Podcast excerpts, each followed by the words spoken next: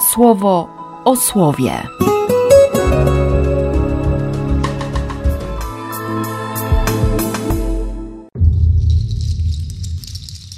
Trzeci listopada, środa. Z listu do Rzymian. Nikomu niczego nie bądźcie winni, z wyjątkiem wzajemnej miłości. Kto miłuje bliźniego, już wypełnił prawo.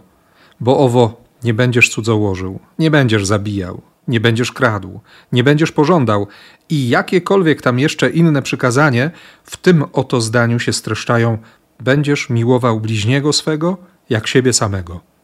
Miłość nie wyrządza bliźniemu krzywdy, a zatem miłość wypełnieniem prawa. Z Ewangelii według świętego Łukasza. Szły z nim wielkie tłumy. Odwróciwszy się, powiedział do nich: Jeżeli ktoś przychodzi do mnie, a nie wzgardzi swoim ojcem, matką, żoną, dziećmi, braćmi, siostrą, a jeszcze i swoim życiem, nie może być moim uczniem. Kto nie niesie swojego krzyża, a idzie za mną, nie może być moim uczniem. Jeżeli ktoś z Was chce zbudować wieżę, czy nie usiądzie wpierw i nie obliczy wydatków, czy ma na wykończenie całości? Bo inaczej, gdyby założył fundament, a nie dałby rady skończyć, wszyscy widząc to, zaczęliby śmiać się z niego. Mówiliby: Ten człowiek zaczął budować, a nie potrafił skończyć. Albo jeśli jakiś król wyrusza, aby z drugim królem stoczyć bitwę, czy najpierw nie usiądzie i nie rozważy, czy jest na tyle silny, żeby z dziesięcioma tysiącami stanąć przeciw tamtemu, który idzie na niego z dwudziestoma tysiącami? Jeśli nie, wysyła poselstwo, gdy tamten jest jeszcze daleko i prosi o warunki pokoju. Tak zatem żaden z was nie może być moim uczniem, jeżeli nie wyrzeknie się wszystkiego, co jest jego.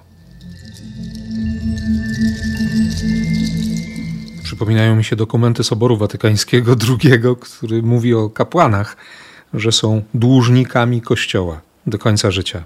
No bo przecież chodzi o miłość. O miłość, którą niezasłużenie otrzymujemy i którą mamy dawać czy spłacać. Nie lubię tego słowa, bo, bo ono prowadzi niektórych do spojrzenia na Kościół w kontekście ekonomicznym. Trzeba sobie zasłużyć albo spłacić dług wdzięczności, wtedy będzie się w porządku, wtedy będzie ok. Na szczęście jedna z przypowieści Jezusa o człowieku, który jest winien 10 tysięcy talentów, rozwiązuje ten problem, czy powinna rozwiązać ten problem raz na zawsze. Kto miłuje bliźniego, już wypełnił prawo. Miłość nie wyrządza bliźniemu krzywdy. Kochaj i rób co chcesz, tak? No tak. Dlatego niczym innym w kościele nie ma sensu mówić, jak właśnie o miłości. Benedykt XVI na tym spotkaniu z księżmi w Warszawie też mówił: Mamy być specjalistami od miłości. Na tym polega ten dług, nigdy niespłacony i ciągle wywołujący nie tyle poczucie winy, co będący prowokacją, żeby wyciągnąć ręce i prosić: Chcę więcej, potrzebuję więcej, potrzebuję Ciebie, potrzebuję Boga. Dzisiaj właśnie w taki sposób czytam tę Ewangelię, końcówkę 14 rozdziału Łukasza.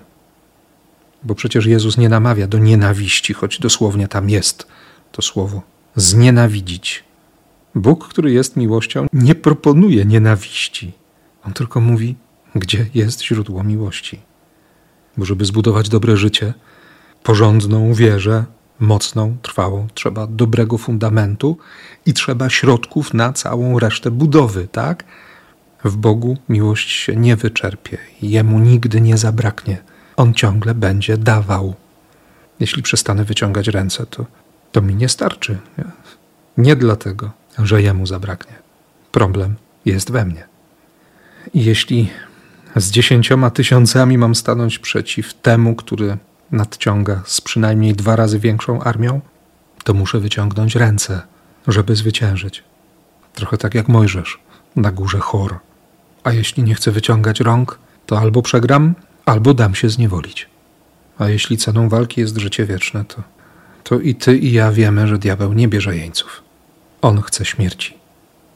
I dlatego jeszcze w kontekście tej Ewangelii przypomina mi się jedno ze słów, jedno ze zdań świętego Pawła. Wszystko uznaje za stratę, za śmieci albo skybala. tłumaczenie jest bardzo dosadne. Ze względu na najwyższą wartość poznania Chrystusa.